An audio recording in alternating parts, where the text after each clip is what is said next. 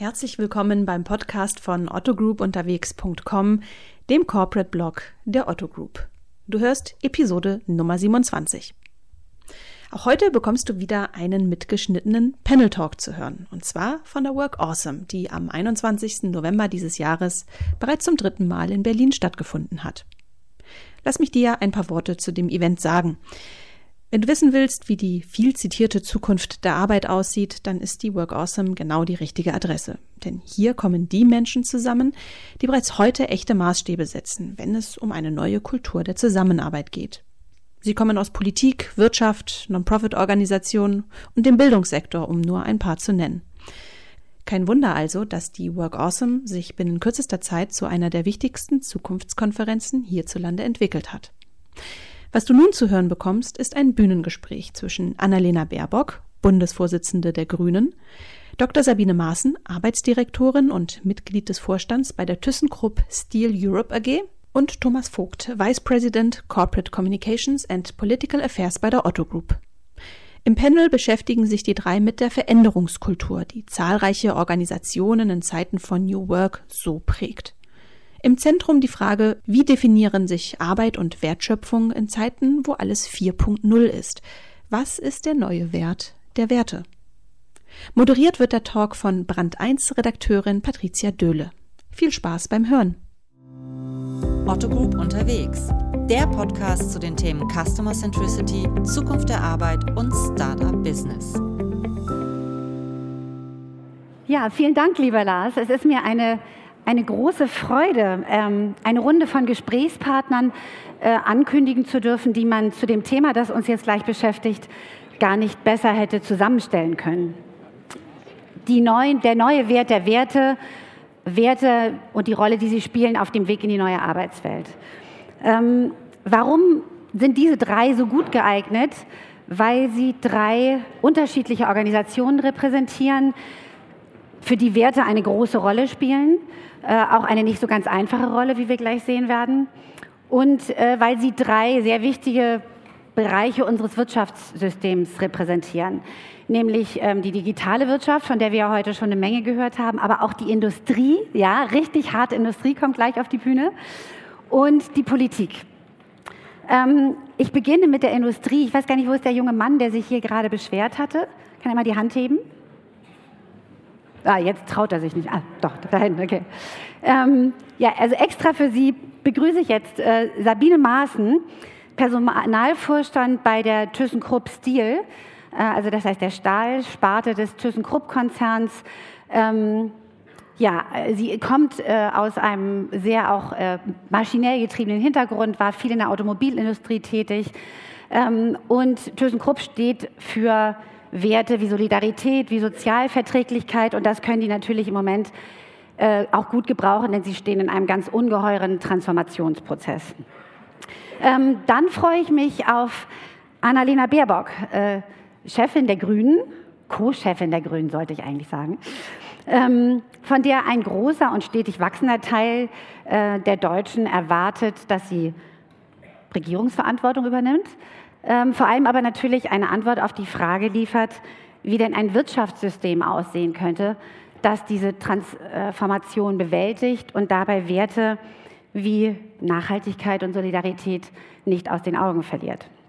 Und schließlich begrüße ich Thomas Vogt, Kommunikationschef der Otto Group, eine der wenigen Traditionsfirmen in Deutschland, denen der digitale Wandel, in diesem Fall hin zum Online-Händler, zur Online-Plattform, gelungen ist. Und als Vorreiter in puncto agiler, eigenverantwortlicher Arbeitsstrukturen kämpft auch Otto gerade ein wenig mit den Werten, denn Eigenverantwortlichkeit klingt so schön, es will sie aber nicht jeder Mitarbeiter haben. Ich begrüße nun ganz herzlich ein herzliches Willkommen, das sollte ich für die Musik sagen, Sabine Maaßen, Annalena Baerbock und Thomas Vogt.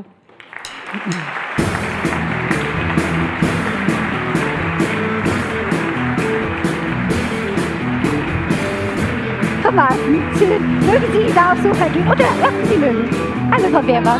Möchten Sie auf den Stuhl? So, ich muss mir jetzt, ich muss mir einmal die Uhr einstellen, weil Malas macht das alles so aus, so, so total lässig, aber ich mir ist es doch wichtig, dass ich so ein kleines bisschen auf die Zeit achte, damit wir am Ende Zeit für Ihre Fragen haben. Ein ganz kurzes Wort vielleicht noch vorweg zu der Frage, warum beschäftigt sich die Work Awesome überhaupt mit dem Thema Werte? Weil mittlerweile nicht mehr nur Kunden, sondern eben auch Mitarbeiter angesichts der großen Transformationen, die wir vor uns haben, von Unternehmen äh, mehr erwarten als nur Geld zu verdienen und gut bezahlte Jobs. Sie erwarten sich eine Orientierung an bestimmten Werten, an den richtigen Werten möglich, möglichst natürlich, ähm, welche auch immer das im Einzelfall sein mögen.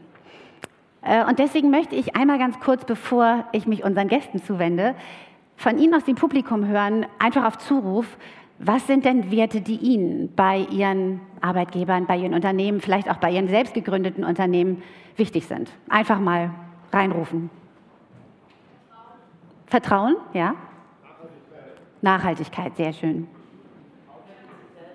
Authentizität, okay. Was war das? Haltung, ja. Loyalität. Mhm. Verlässlichkeit, super. Ja, also was man daran merkt wieder ist, äh, Werte sind eigentlich etwas, gegen das man nicht so richtig was haben kann. Nicht? Werte sind äh, auf den ersten Blick etwas, das eigentlich ähm, jeden bewegt und es ist schwer zu sagen, die Nachhaltigkeit finde ich blöd oder Authentizität mag ich nicht so gerne. Ähm, großartig, vielen Dank, eine große Bandbreite.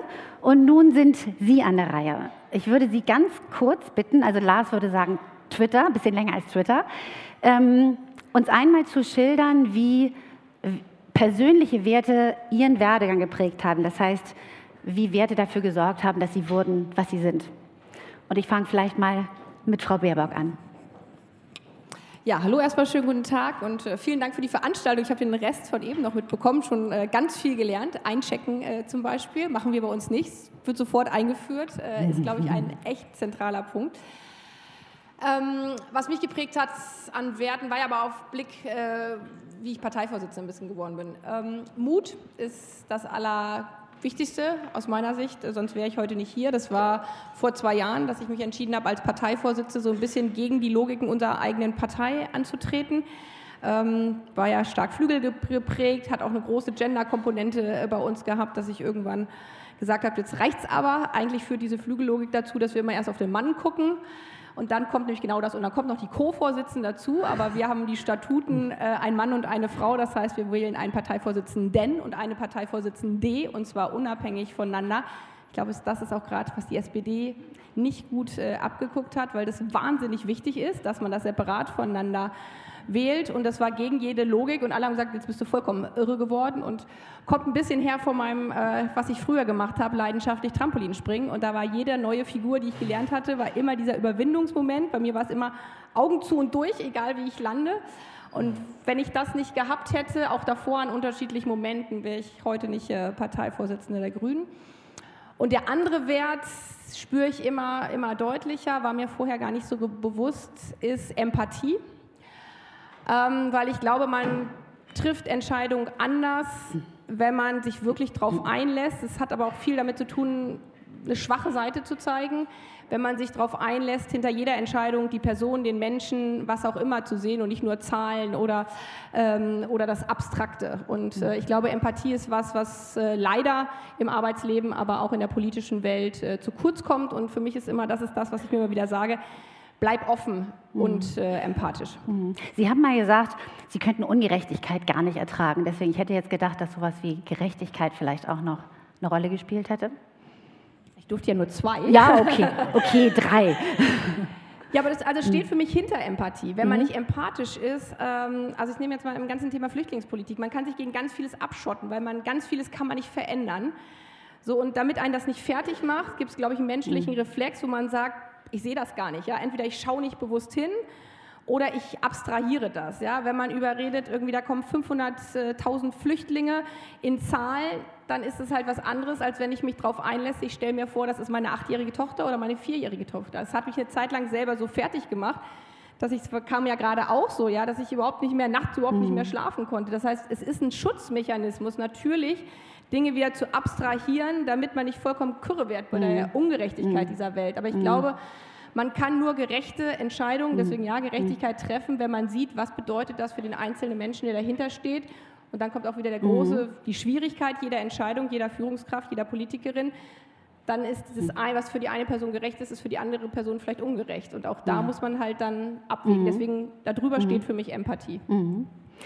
Frau Maaßen, Sie sind Juristin, Ex-Gewerkschaftlerin, eine der ganz wenigen Frauen im Top-Management, nicht nur von ThyssenKrupp. Ah, an dieser Stelle sollte ich sagen, nicht mehr lange, also das heißt noch bis zum 1. April. Aber dann geht Sabine Maaßen zu Audi und da erwartet sie einen nicht minder anspruchsvoller Job. Sie haben selbst gesagt, Sie sind die Frau für die harten Fälle im Personalbereich. Ähm, ja, welche Werte treiben Sie an? Ja, aus meinem äh, Hintergrund, ich habe äh, lange als Anwältin gearbeitet, habe immer schon Arbeitsrecht gemacht, habe erlebt, was es heißt, wenn man einen Arbeitsplatz verliert, was es mit Menschen macht. Habe dann bei der IG Metall äh, natürlich auch alle äh, Formen von ähm, Krisen miterlebt, die mit Arbeit zusammenhängen und äh, befinde mich jetzt ähm, oder aktuell arbeite ich in einer Industrie, die äh, natürlich vor einer Transformation steht, was Klimapolitik angeht. Da können wir uns sicherlich auch gleich nochmal zu austauschen. Aber die natürlich auch ähm, äh, die Frage stellt, wie soll eigentlich Wertschöpfung in unserem Lande in Zukunft aussehen? Und äh, mich treibt bei meiner Arbeit die tiefe Überzeugung, dass industrielle Arbeitsplätze wertschöpfend sind. Nur wenn ich wertschöpfende Tätigkeit habe, habe ich eine Verteilungsmasse, die eine Gesellschaft, sag ich mal, so lebenswert macht, wie sie mir hier gut gefällt, indem wir einen Rechtsstaat, eine Demokratie, Demokratie Vielfalt, ähm, das sind Dinge, die gut laufen. Und wenn ich diese, diesen wirtschaftlichen Aspekt nicht habe von Arbeit, von Wertschöpfung, von äh, Verteilung, auch für die, die es eben nicht haben oder in einer unglücklicheren Position sind, dann habe ich eine gesellschaftliche Frage. Mhm. Und daran mitzuarbeiten, das treibt mich. Mhm. Herr Vogt, Sie waren viele Jahre erfolgreicher Wirtschafts- und auch Medienjournalist, ähm, haben dann die Seiten gewechselt und sind in die Unternehmenskommunikation gegangen. Haben sich damit Ihre Werte verändert? Ähm, nee, es sind so zwei Werte, die mich, die mich mein Leben lang beschäftigt haben. Ich bin ja ich bin ähm, christlich sozialisiert, also ich bin äh, bekennender evangelischer Christ, bin auch bekennender Heterosexueller, das muss man auch manchmal sagen. Nein, aber bekennender evangelischer Christ. Ähm, und äh, mich hat äh, von früh auf die Freiheitsdenkschrift von Luther halt fasziniert, ähm, mit diesen zwei wahnsinnig wichtigen Werten Freiheit. Und Freiheit war immer so ein Motiv, ähm, so eine innere Freiheit mir zu bewahren, um das zu tun, was ich da tun. Und das Zweite ist Verantwortung, eben Verantwortung zu haben, erstmal für einen selbst, das finde ich auch wichtig, auch gerade in dieser Zeit. Mhm. Und die auch ernst zu nehmen und sich selbst wirklich, also mit sich selbst gut umzugehen obwohl ich rauche. Also nicht, dass ihr denkt, dass ich da jetzt weit gekommen bin, aber es ist zumindest so. Äh, Verantwortung für meine Kinder. Ich habe äh, insgesamt drei kleine und eine ganz große und anderthalb Enkel. Ähm, da hat man Verantwortung. Ne? Anderthalb, das, ne, für, Da habe ich eine führende Verantwortung, habe ich mal gelernt. Und äh, ganz, ganz vielen Menschen und äh, gegenüber eine Verantwortung zu haben. Und die habe ich als Journalist natürlich ebenso wie als mhm. Kommunikationschef. Und mich beseelt immer die Frage, äh, ist es mir genug, äh, für eine, diesfalls eine Unternehmung äh, ein gutes mhm. Image zu erzeugen oder daran mitzuwirken? Oder geht es nicht eigentlich immer um mehr? Und da diese Unternehmung auch immer dieses Mehr betont hat, fühle ich mich da so sauwohl und bin da schon seit 15 Jahren. Das wollte mhm. ich ursprünglich gar nicht, mhm. aber fühle mich da deswegen so mhm. gut aufgehoben mhm. und hoffe, meinen Beitrag dazu leisten. Wir bleiben dann gleich mal bei Ihnen. Sie haben mir in unserem Vorgespräch erzählt, ähm, dass Eigenverantwortlichkeit bei Ihnen ein wichtiges Thema ist, ja, also bei ganz vielen, die in der neuen Wirtschaft arbeiten. Ähm, dass es aber doch einige Kollegen gibt, die mit der Eigenverantwortlichkeit gar nicht so gut umgehen können, sie eigentlich gar nicht wollen. Was haben die Kollegen gegen die Eigenverantwortlichkeit? Ja, ist ja schon, also was wir, was wir ja wahrnehmen, ist, ist, ist in, in, in the Sum ein, ein, ein, ein wahnsinniger Kontrollverlust, den wir mhm. gerade erleben mhm. alle. Nicht? Die Zukünfte sind unklar, ähm, die äh, Sicherheiten und die Gewissheiten, dass die Institutionen noch klappen und alle an große Unternehmen und, und, und Lenker und Politik mhm. glauben, das bricht alles zusammen und das Führungsverständnis bricht zusammen. Das bedeutet, und in der Nutshell erlebe ich das als einen großen Prozess der Demokratisierung. Ich gehöre ja zur Generation Thomas und Michael wenn es einen internen Wettbewerb gäbe um die Frage, wer ist lehmhaltiger, würde ich sagen, dass unsere Generation auf den ersten Platz kommt. Will sagen, da ist etwas massiv an Veränderungen nötig. und einen Aufbruch nötig. Und wenn ich mir das betrachte, dann geht es ja im Kern um diese Öffnung, dass man diese ganzen Privilegien, die früher so um diese Führung gemacht, dieses ganze mhm. Gewese, ne? er hatte fünf Sprossenbüro, so mit fünf Glas, es mhm. müssten auch fünf sein, ja, so eine dicke ja. Tür etc. Und wenn das aufbricht, mhm und nicht nur, dass ich jetzt auf der Fläche mhm. arbeite, das sind ja äußere Zeichen, dann bricht da etwas auf, was mich selber wie auch andere wieder auf einen freiheitlichen Wert und auf wieder Selbstverantwortung. Und ich sage, da gibt es ein Problem in diesem Transformationsprozess, weil wenn ich 30 Jahre lang getriggert wurde, äh, eine andere Art von Management zu führen und Führung mhm. anders zu zeigen, mit Insignien mhm. dieser Macht, brauche ich ein paar Jahre, um das zu entlernen und mich da neu darauf mhm. einzulassen. Und ich erlebe aber auch bei jungen Leuten, es wird ja immer gesagt, die junge Generation ist super digital, ist alles wunderbar. Ähm, diese Veränderung in den Arbeitswelten, dieses Mehr an Verantwortung, das muss ja nicht nur angenommen werden, sondern es muss ja auch gelebt werden. Und da sind auch, da, ich glaube, da braucht jede Generation, jeder Teil dessen braucht Unterstützung, Hilfestellung. Ähm, und das tun wir in der Otto Group sehr intensiv mhm. und auch sehr empathisch. Warum fordern Sie die Eigenverantwortlichkeit? Bei jedem ein. Könnte nicht jemand einfach sagen, also ich will das eigentlich nicht. Ich finde es ganz schön, wenn ich einen klaren Auftrag bekomme. Also ich glaube, bei Ihnen, Frau Maaßen, in, der, in Ihrer Industrie äh, läuft einfach sehr viel, auch noch über ganz klare Aufträge. Ähm, und das möchte ich eigentlich weiterhin bekommen. Warum geht das nicht? Ich glaube, dass insgesamt die junge Generation insbesondere mit ganz anderen Ansprüchen, auch in der Breite, ähm, an, die, an, die, an die Art von Selbstwirksamkeit an den Job rangeht. Sie möchten bewegen, sie möchten verändern. Äh, und natürlich gibt es Menschen, ähm, die das etwas weniger möchten. Böse Zungen behaupten, mhm. das sei die Mehrheit, das sehe ich nicht so. Ich habe wahnsinnigen Glauben mhm. in die Menschheit und ich glaube, dass viele ganz, ganz toll sich was bewegen wollen und, und, und sich selbst auch verwirklichen wollen. Ja, die sind ja Räume, auch okay, aber was ist, warum gestatten Sie es nicht den anderen, die sagen, ich will es eigentlich nicht? Ja, warum muss Räume, es eigenverantwortlich werden? Diese Räume werden weiter und mhm. ich glaube, man muss auch die mitnehmen, ganz mhm. deutlich die mitnehmen, die vielleicht sagen, hm, ich habe es nicht so mit der Veränderung und ich habe es auch nicht mit der Veränderungsbereitschaft so. Und das bedeutet, dass wir zum Beispiel, da bin ich gebeten worden von meinen Kollegen, das sollte ich sagen und das mache ich sehr, sehr gerne, eine Programmatik haben, zum Beispiel Tech Education, also 52.000 Mitarbeiter, komplettes Weiterentwicklungs- und Weiterbildungsprogramm, um Digitalisierung anders zu erfahren, um die Art und Weise, wie Prozesse in Zukunft zu laufen haben, anders zu verstehen, mhm. auch Begrifflichkeiten zu verstehen. Ich glaube, wir haben auch eine große Verantwortung, eben alle mitzunehmen und nicht nur diejenigen, die wie auch immer eine Art von höherer Dynamik und Veränderungsbereitschaft mhm. haben. Aber also das heißt, es geht eigentlich darum, ihre Prozesse zu verbessern. Also letztlich die Kundenorientierung auch herzustellen, die sie brauchen mit dieser Eigenverantwortlichkeit. Ja, es gibt ja ein großes Missverständnis. Wir sagen dazu immer, mein, mein Kollege Tobias Krüger, der bei uns den Kulturwandel managt, der sagt immer, äh, es geht nicht um schöner Wohnen äh, und um Einhornreiten, sondern es, und ich sage da noch dazu, es geht auch nicht um Kanban und Makramee, das versteht nur die Hälfte der hier Anwesenden, äh, sondern, und das ist ein schöner Nebeneffekt, dass wir uns Arbeitswelten schaffen, dass die Umgebungen stimmen etc. Mhm. pp. Die Zielsetzung muss sein, zum Kunden besser zu werden, mhm. um das an Wettbewerb zu bestehen, was wir vor der, vor der, vor der Hütte haben. Und das ist mhm. eine Menge. Genau, es ist eigentlich ein, äh, eigentlich ist der Wert, der dahinter steht, die Kundenorientierung und nicht unbedingt die Eigenverantwortlichkeit. Ja, und auch solche ja. Dinge, nicht, dass ja. man Umsatzsteigerungen macht. Wir wollen stark absolut. wachsen, dass man am Ende profitabler wird, damit man wieder investieren kann und damit auch eine Sicherheit für diese Freiräume wieder geben kann. Frau Baerbock, wie halten Sie es mit der Eigenverantwortlichkeit? Ist das aus Ihrer Sicht eine positive Entwicklung?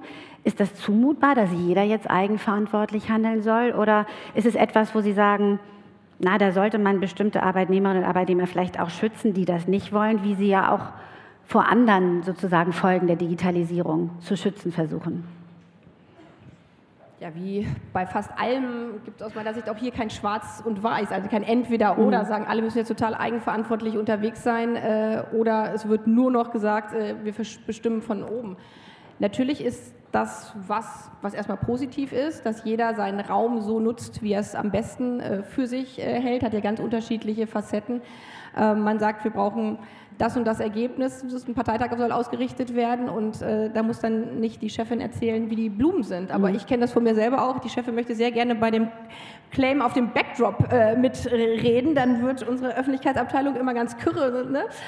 Und äh, deswegen der Spagat da, der sagt sich so daher, jeder soll eigenverantwortlich äh, unterwegs mhm. sein. Im Zweifel, wenn da was draufsteht, was überhaupt nicht funktioniert, heißt es, sind die Grünen vollkommen irre geworden. Äh, ja, heben total ab, weil den Spruch kann man ja auch so und so interpretieren. Deswegen sagt sich das so leicht daher, aber wenn der Punkt am Ende ist, wer trägt die Verantwortung dafür, ist das immer natürlich die Herausforderung auch für Führungskräfte zu sagen, ich lasse den Freiraum und die Verantwortung, ich nehme das auf meine, meine Kappe. Und deswegen finde ich total wichtig, um Eigenverantwortung zu ermöglichen, klar auch vorher zu definieren, was ist eigentlich das Ziel, was soll am Ende die Botschaft sein, einen Raum zu schaffen für kritisches Feedback. Also Eigenverantwortung funktioniert aus meiner Sicht auch nur, wenn da ein Vertrauen, ein Raum da ist, dass dann im Zweifel die Mitarbeiter auch sagen können, das ist ja vollkommen anders als du, ja, wollt schon immer äh, als Ziel des Parteitags äh, die und die Botschaft ähm, haben.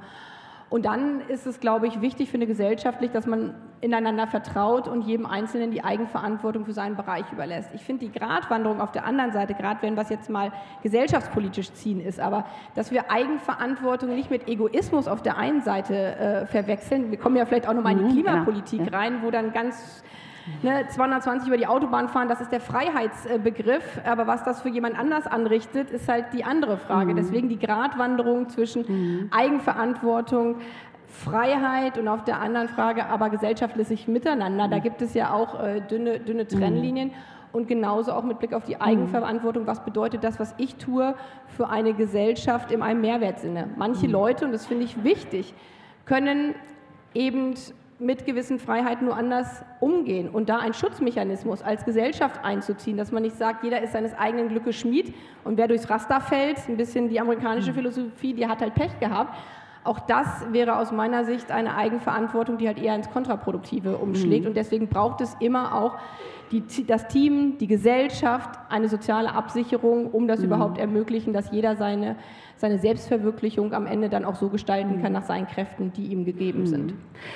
Ja, Frau Maaßen, bei Ihnen ist es, wenn es um die Zukunft der Arbeit geht, geht es ähm, momentan, muss man sagen, ums Überleben einfach. Ähm, die Überkapazitäten im weltweiten Stahlmarkt zwingen Sie dazu, 2000 Stellen abzubauen. Ähm, und es ist Ihnen trotzdem, Thema Nachhaltigkeit, Klimawandel, gelungen, inmitten dieser Krise ein Verfahren zu entwickeln, das es ThyssenKrupp erlauben könnte, CO2-neutral Stahl zu produzieren. Äh, könnten Sie das alleine in Ihrer Produktion einführen? Äh, wir sind äh, technisch dazu in der Lage. Wir haben in der letzten Woche den ersten Einblasversuch am Hochofen gemacht mit Wasserstoff und ich bin äh, super stolz auf unsere Techniker und auch all unsere mhm. Leute sind super stolz, dass sie das können. Und ähm, wir für uns ist immer wichtig, dass wir äh, diese, diese technischen äh, Entwicklungen, ThyssenKrupp war immer Stahlführer, äh, Technologieführer im Stahl, dass wir das auch umsetzen können. Und wir haben hier Werte, das, was Sie beschreiben, wenn Werte sozusagen in Spannung geraten. Ne? Also ich habe auf der einen Seite habe ich das Thema Klimaschutz, ich habe auch zwei Kinder, natürlich ne, muss man sich darum kümmern. Ich habe auf der anderen Seite 27.000 Beschäftigte, die Arbeit haben wollen. Also was macht das damit? Und auf der anderen Seite eine industrielle Logik, die sagt, eigentlich habe ich zu viele Leute, weil ich habe Überkapazitäten. So, und jetzt muss ich das miteinander mhm. austarieren. Und äh, ich glaube, ähm, der, der, der Wert Klimaneutralität, den, äh, den kann ich gut vermitteln bei unseren Leuten. Ähm, aber nur solange ich im Prinzip beschäftigungspolitisch da keinen Kahlschlag raushole. Mhm. Das heißt, äh, wir müssen ins Gespräch kommen mit der Politik, nicht was die technischen Dinge angeht, das können wir ganz gut und es gibt auch sehr viele Gespräche und ich muss mich auch bedanken, weil es sehr viele offene Gespräche dazu gibt. Aber ich muss einen Weg finden, wo ich diese anderen Dinge mitnehmen mhm. kann, meine soziale Verantwortung, die ich mhm. habe. Dazu brauche ich einen, einen, äh, einen fairen Wettbewerb. Wir wollen von der Politik keine Subventionen. Aber äh, wenn ich äh, CO2-freien Stahl mache, dann brauche ich eben Wasserstoff und den brauche ich zum Beispiel durch Leitungen. Ich brauche mhm. Strukturen. Äh, natürlich haben wir auch, ich werde jetzt nicht in die Tiefe der komplizierten Strompreisfindung und äh, der Zertifikate gehen, aber ähm, was wir wollen, ist, gebt uns ein faires Umfeld. Wir stellen uns dem Wettbewerb und ich äh, darf sagen, dass, glaube ich, anders als in anderen Industrien der reine technische Umschwung auf den Wasserstoff, Ceteris Paribus, ähm, beschäftigungsneutral bei uns gehen mhm. kann. Mhm. Aber Druck auf Beschäftigung kommt äh, durch die gesamtwirtschaftliche Situation, ähm, die da ist, äh, durch ähm, Importe, die eben mhm.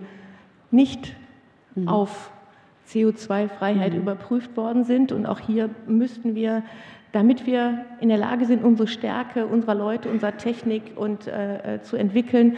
Ähm, wir haben keine Chance, wenn wir diese politischen Rahmenbedingungen nicht bekommen. Das heißt, ja. auf der einen Seite eben mhm. äh, europäische Stahlindustrie anschauen und uns die Möglichkeit geben, mhm. Strukturen, Wasserstoff, grün, äh, grünen Strom zu, äh, zu bekommen und dann geht's. Frau Baerbock, wären Sie denn bereit, die 27.000 Stahlarbeiter zu unterstützen? Total. Und bevor wir jetzt aber alle hier äh, mit einer tiefgehenden Stahldebatte, das passt ja. nur so gut, weil das, äh, ich im letzten Jahr, aber auch schon davor in vielen Stahlwerken war, auch in Duisburg, äh, ja bei Ihnen, mhm. weil genau das dieses Spannungsfeld ist. Also wenn wir die Klimaschutzziele erreichen wollen, können wir das nicht gegen die großen Industrieunternehmen unseres mhm. Landes tun, weil mhm. jemand muss den Klimaschutz ja auch umsetzen. Da, da, da hilft mhm. das beste Klimaschutzgesetz nicht wenn die Stahlwerke weiter äh, Stahl produzieren, äh, wie es derzeit äh, mhm. passiert. Das heißt, es geht nur im Dialog. Und da ist Politik, auch meine Partei, essentiell, dass wir lernfähig sind, wo wir vielleicht in der Vergangenheit mhm. zu mhm. wenig ja, gesagt haben, lasst uns mal an einen Tisch setzen und überlegen, wie es geht. Und dann kommt sozusagen von der anderen Seite, was, was, was ich dann wiederum erlebe, halt oft, die einfachen Antworten, auch für Konzerne, die vielleicht weiter planen als nur vier Jahre, äh, wie in der Politik mit Legislaturperioden, man plant Investitionen solche über 20 Jahre oder noch länger. Nichtsdestotrotz gibt es auch Vorstandsvorsitzende, die im Zweifel sagen, ist mir jetzt egal, wenn der eigentliche Grund die Überproduktion von Billigstahl in China ist, das ist ja eigentlich das Problem der Stahlbranche, weil wir haben ja gerade das Klimaschutzthema und es ist so einfach, dem Klimaschutz alles in die Schuhe zu schieben. Und da auf eine Ebene zu kommen, ja, wo dann mhm. kommt, naja, wegen des Klimaschutzes gehen uns hier die Arbeitsplätze verloren, mhm. obwohl es halt viele, viele Gründe hat. Das ist, glaube ich, manchmal das Problem in unserer gesellschaftlichen Debatte, dass dann jeder so sein Stereotypen Feindbild hat und das lässt sich auch super gut transportieren und dann mal an einen Tisch zu kommen und zu sagen, was bräuchten wir denn? Erfordert halt, dass man aufeinander zugeht, mhm. miteinander ins Gespräch geht. Und ich habe auch gerade schon gesagt, wir müssen uns bilateral nochmal dazu mhm. treffen, weil gerade beim Klimaschutz und Stahl bin ich ja mittlerweile davon überzeugt, Klimaschutz ist für gewisse deutsche Industriezweige die einzige Antwort, um überhaupt diese Arbeitsplätze mhm. zu sichern. Wenn Deutschland, und ich denke das aber immer Europa, wenn Europa nicht der Standort wird, der zuerst klimaneutrale Industrieprozesse in Gang bringt, wir haben das so ein bisschen im Automobilbereich gesehen, dann sind wir die Nachzügler und dann haben wir gar keine Chance mehr. Und jetzt mhm. ist halt mhm. der Punkt, entscheidet man sich dafür und da kann ich dann Unternehmen mhm. verstehen, die sagen, ihr müsst uns irgendwie schützen. Ich sage jetzt zwei technische Sachen und danach lassen mhm. wir die Debatte allein. Mhm. Genau, was äh, Frau Maaßen gesagt hat, das heißt Schutzmechanismen. Wenn wir starke, ambitionierte Klimaschutzziele haben, also mein Vorschlag wäre, in Autos perspektivisch einen gewissen Anteil von klimaneutralen Stahl einzubauen, haben wir ja gute, ne, die Werke von Automobil und Stahl sind ja mhm. relativ dicht auch beieinander. Wenn die deutschen Stahlunternehmen oder die europäischen die einzigen sind, die das können, ist das schon mal ein Vorteil im globalen Wettbewerb. Und dann müssen wir aber natürlich, die Gesetzgebung, muss Politik den Mut haben, im Zweifel, was heißt im Zweifel zu sagen, auf den europäischen Markt kommt dann eben auch nur noch mhm. klimaneutraler mhm. Stahl. Mhm. Und dazu fehlt es derzeit und deswegen habe ich halt so ein großes Plädoyer für das Ordnungsrecht, weil ich glaube halt, ohne ordnungspolitische Maßnahmen kann man das mhm. nicht tun. Da kommt der Punkt Mut mhm. wieder rein. Das wird sofort gebrandmarkt, haben wir jetzt nach unserem Parteitag. Die Verbotspartei ist wieder da. Aber wenn ich mich das nicht traue auszusprechen, ja, dann glaube ich nicht nur, kommen wir nicht weiter in der Klimapolitik, sondern dann unterscheidet mich auch nichts von den politischen Wettbewerbern. Und deswegen ist es, glaube ich, so wichtig, mhm. hier diesen Weg zu gehen. Und wenn wir den gemeinsam gehen können in der Zukunft, dann mhm. noch umso besser, weil dann wird es auch ja. einfacher. Also ähm, Thyssen ist ja kein Einzelfall. Nicht? Es gibt ganz viele äh, Konzerne, die sparen und profitabler werden müssen, um für die Innovation nötigen Investitionen stemmen zu können. Herr Vogt, bei Ihnen ist das auch so. Ähm, Sie investieren viel, weshalb Sie jetzt im Einzelhandel im Moment gar, gar, kein Geld verdienen, weil die Investitionen eben vieles ähm, aufzehren, sozusagen, was da an Ertrag ist. Äh, würden Sie denn, ähm, Frau Baerbock, wenn Otto jetzt mit seinem Einzelhandel in eine Schieflage geräte, würden Sie denen auch helfen?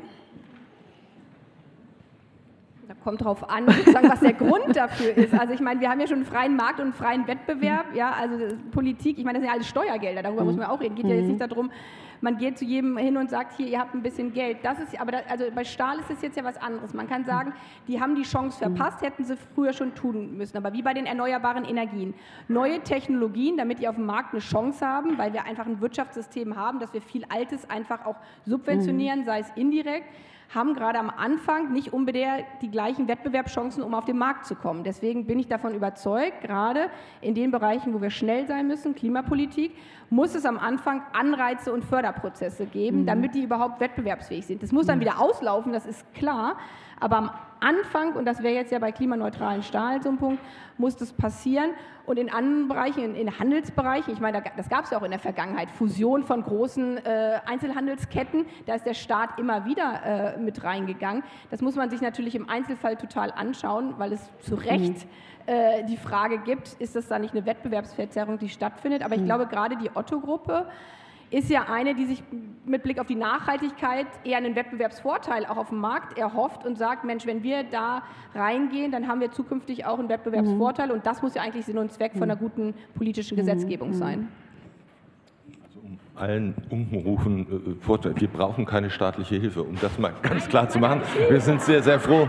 Wir sind, äh, wir sind weltweit immerhin äh, die einzigen der großen früheren Katalogversender, die überhaupt noch überlebt haben, und zwar weltweit. Mhm. Es gibt sonst keine mehr.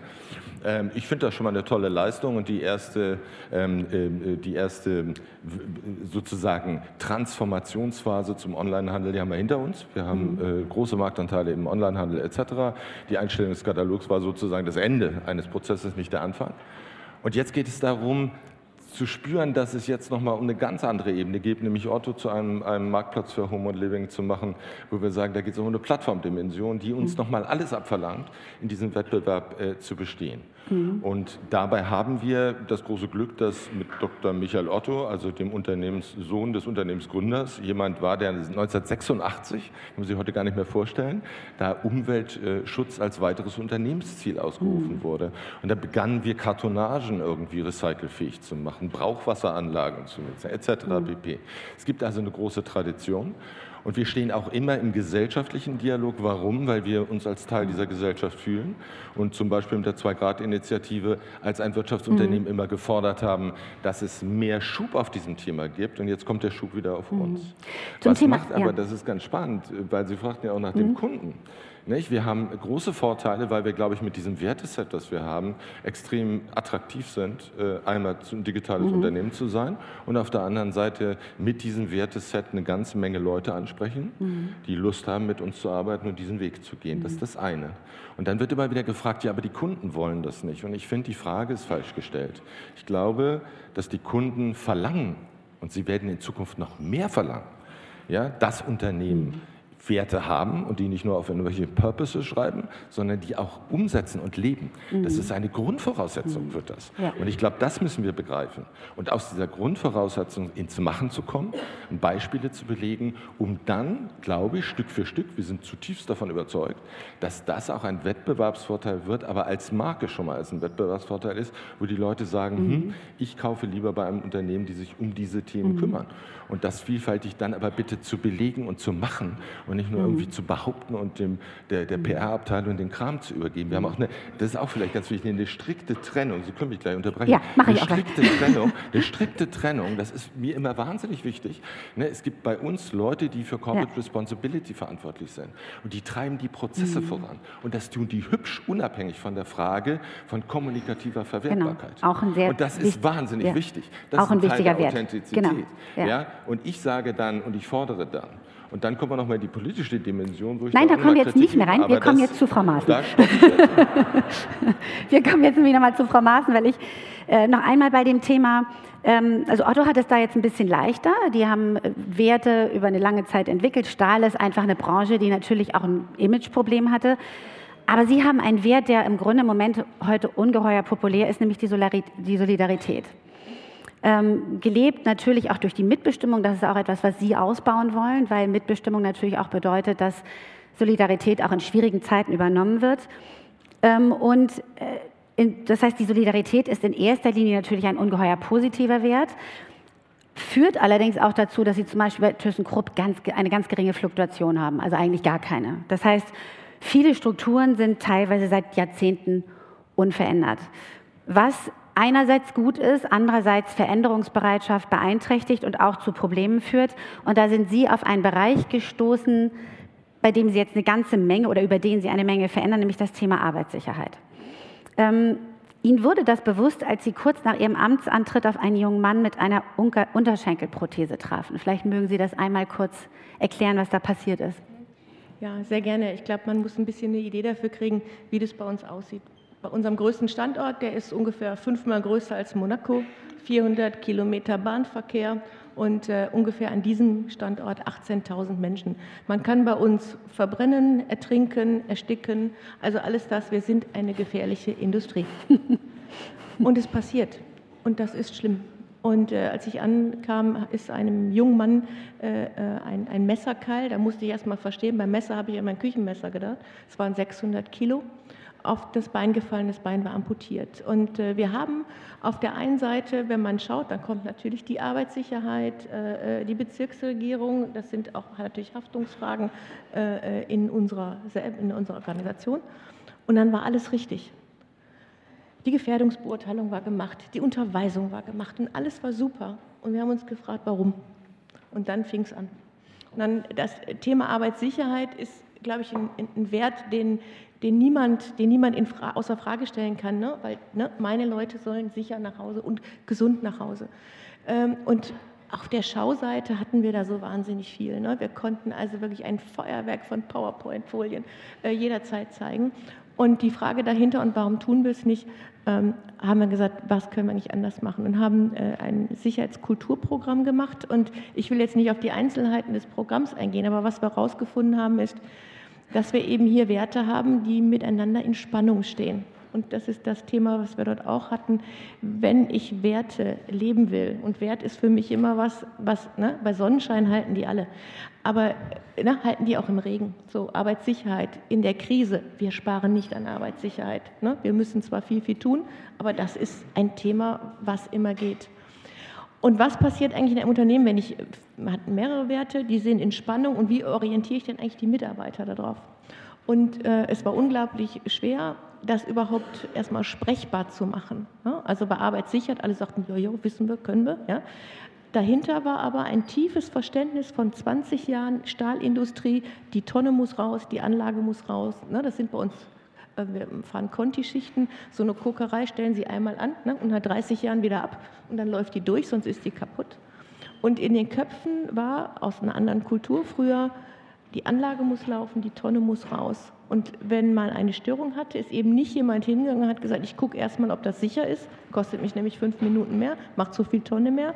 Und aus unseren Mitarbeitern selber, das hat denen keiner gesagt, kam diese, dieses Verständnis des Wertes Tonne und dabei haben die eigentlich den eigentlichen Wert, der für sie und die eigene Gesundheit anging, total weggestellt. Also die haben sich versucht, im Sinne des Unternehmens zu verhalten. Ja? Und ähm, diese Dinge aufzulösen und sprechbar zu machen, war der erste Schritt für ganz viele andere Spannungsfelder, die wir gefunden haben. Also eine Wertediskussion so äh, äh, so angefasst, führte dazu, dass wir auf einmal über Führung geredet haben, dass wir wertfrei darüber geredet haben, ohne Fingerpointing und eine, eine, eine Diskussionskultur hatten, die, würde ich mal sagen, im Stahl jetzt nicht so die letzten 20 Jahre war, aber wir haben das zu dieser Thema Arbeitssicherheit, mhm. haben wir das geschafft und ähm, vorurteilsfrei Dinge zu benennen, ohne Schuld, über Werte zu reden und über die Spannungen, die da sind, ist für uns der Weg, das zu tun. Arbeitssicherheit war ein Aufhänger, an dem mhm. wir das immer machen, aber wir finden jetzt sehr viele andere Dinge. Und für uns als ähm, äh, die Frage immer, was haben wir eigentlich in unserer Organisation falsch gemacht, dass die Leute das auch leben wollen, weil die Werte wollen von den Menschen gelebt werden. Aber wenn wir zum Beispiel in einer Organisationsstruktur Fehler machen, nicht die richtigen Führungsmittel zur Verfügung stellen, dann ähm, äh, haben wir die Schauseite immer noch super, aber tatsächlich passiert nichts. Und das heißt, Sie würden also auch sagen, dass Hierarchie und Führung bei Ihnen doch an der einen oder anderen Stelle ganz hilfreich sind. Naja, also wie ich habe gerade von der Größe gesprochen ne? und ähm, äh, Eigenverantwortung äh, ist wichtig. Aus meiner Sicht kann man Verantwortung nur für das übernehmen, worauf man, wofür man auch Einfluss hat. Deswegen, ich glaube, ich, hat jeder für sich in seinem Arbeitsbereich eine recht andere Definition von Verantwortung, aber es ist die Aufgabe ähm, dann der Unternehmensführung, äh, im Prinzip die Räume zu schaffen. Ich kann nicht sagen, du hast die Verantwortung, gib ihn oder ihr aber nicht die Möglichkeit, Einfluss zu nehmen und dann wirklich zu wirken. Mhm. Also wie viel Wirksamkeit mhm. gebe ich dem Mitarbeiter? Und aus unserer Erfahrung, auch Thema Arbeitssicherheit, haben wir viele Sachen bei uns entdeckt, wo wir eigentlich viel von den Leuten verlangen an Verantwortung. Ne? Ihnen aber gar nicht so den Raum gegeben haben, da auch wirklich Einfluss drauf zu nehmen. Mhm. Ne? Denn Verantwortung, da will man ja auch wirksam mhm. sein. Ja. Und das kriege, muss man gucken. Ja. Entschuldigung, ich kriege ein, ein, Zeichen, denn wir wollen natürlich in Anwesenheit einer möglichen zukünftigen Bundeskanzlerin unbedingt noch ein paar Fragen aus dem Publikum zulassen. Und ähm, genau, bitte Fragen, Wünsche, was soll die Regierung künftig tun?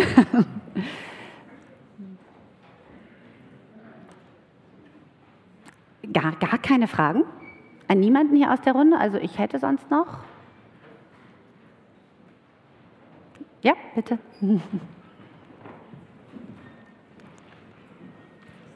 Ähm, Alexander Schmidt, ähm, vielen Dank für die Wertediskussion. Wir blicken ja hier auf eine sehr homogene Veranstaltung. Ähm, ist unser Arbeitsleben nicht mit äh, auch kulturellen Hintergründen, privaten Hintergründen diverser? Sehen Sie da aus der Wertediskussion einen einheitlichen Wertekanon in Deutschland oder glauben Sie, dass die Unternehmen und auch die Politik sich da auf ein größeres Maß an Diversität einstellen müsste als vielleicht hier in dieser Veranstaltung? Geht die Frage an alle drei oder? Sie können wählen. Also dann, dann äh, würde ich mal anfangen, weil vielen Dank für die Frage. Wir haben etwa 1500 Auszubildende aus mindestens 30 Nationen und ganz unterschiedlichen religiösen Hintergründen. Und da kommt es dann, ich bin wieder bei dem Thema Spannungsfelder und, Wer Spannungsfelder und Werte.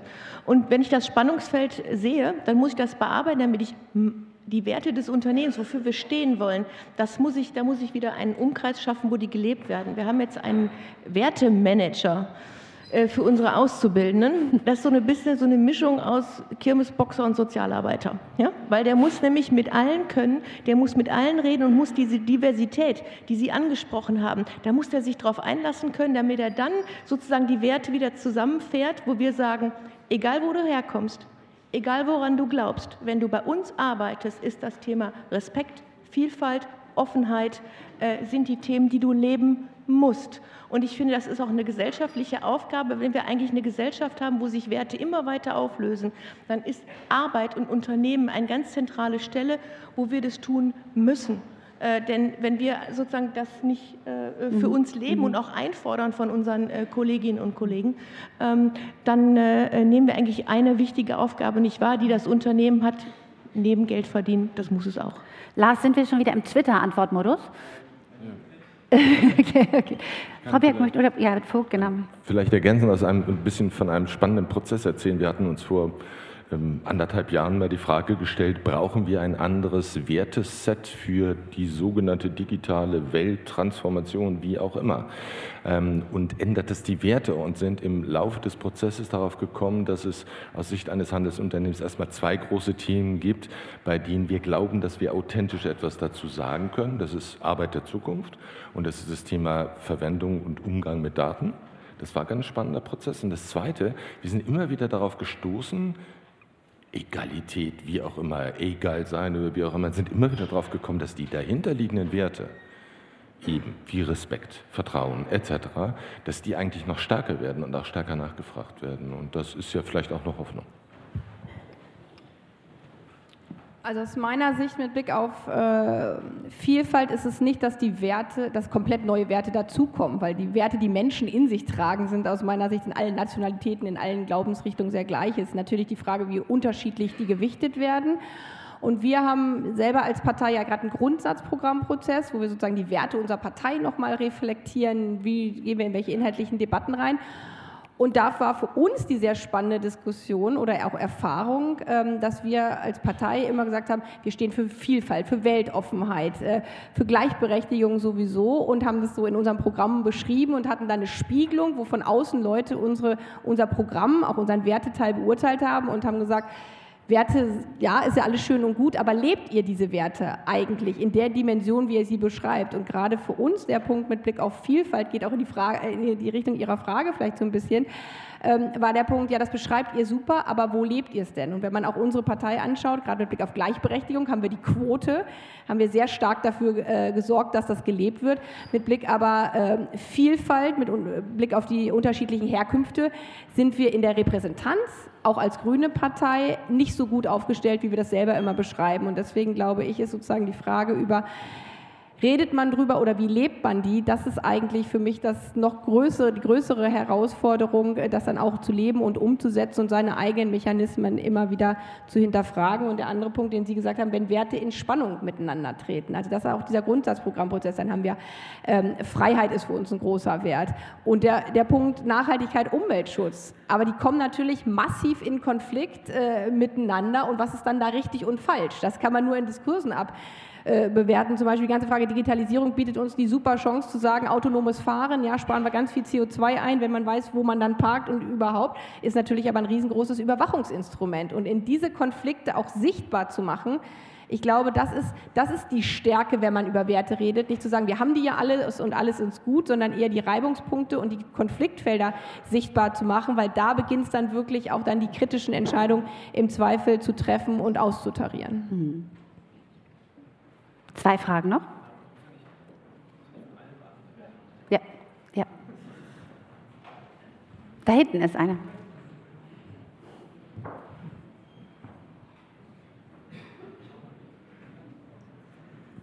Hi, ähm, vielen Dank für den interessanten Panel. Ich habe tatsächlich eine direkte Frage an Frau Maaßen. Ähm, vielen Dank für die Einsicht auch in diese unterschiedliche Welt, weil ich glaube, wir leben hier schon sehr in einer Bubble. Ich Und meine Frage ist, wie. Ich verstehe Sie kaum.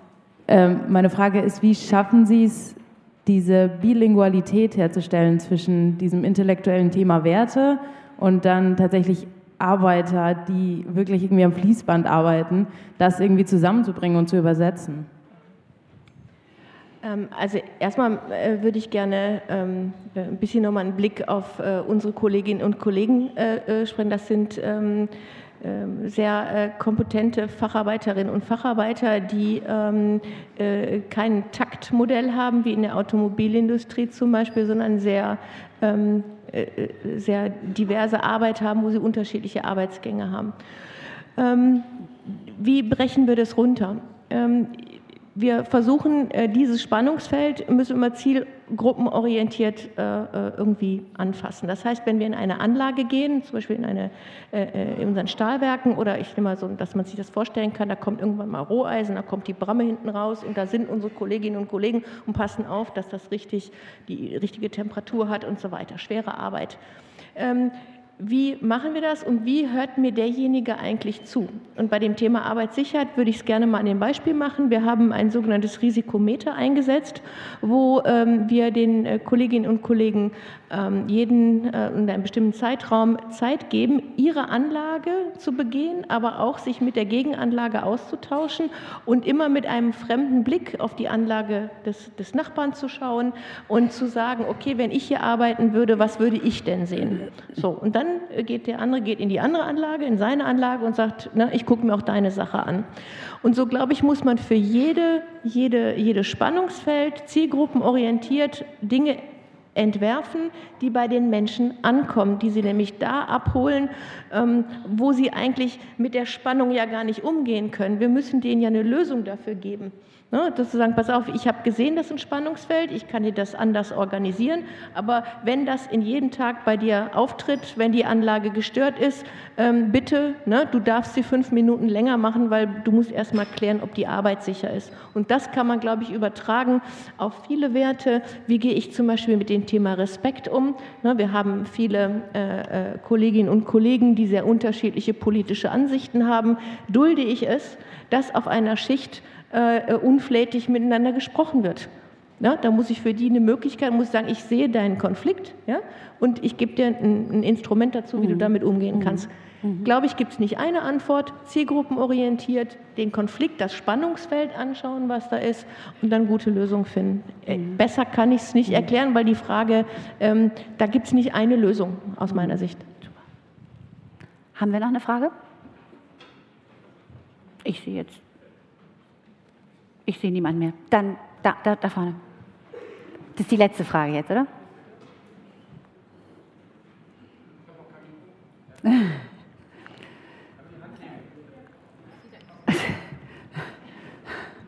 Also auch von mir vielen Dank für die spannende Diskussion. Ich habe eine Frage zum Thema New Work und Mitbestimmung an Frau Baerbock. Einfach mal zu zeigen, wie ist der, ja, wie ist da für Sie ein möglicher Widerspruch?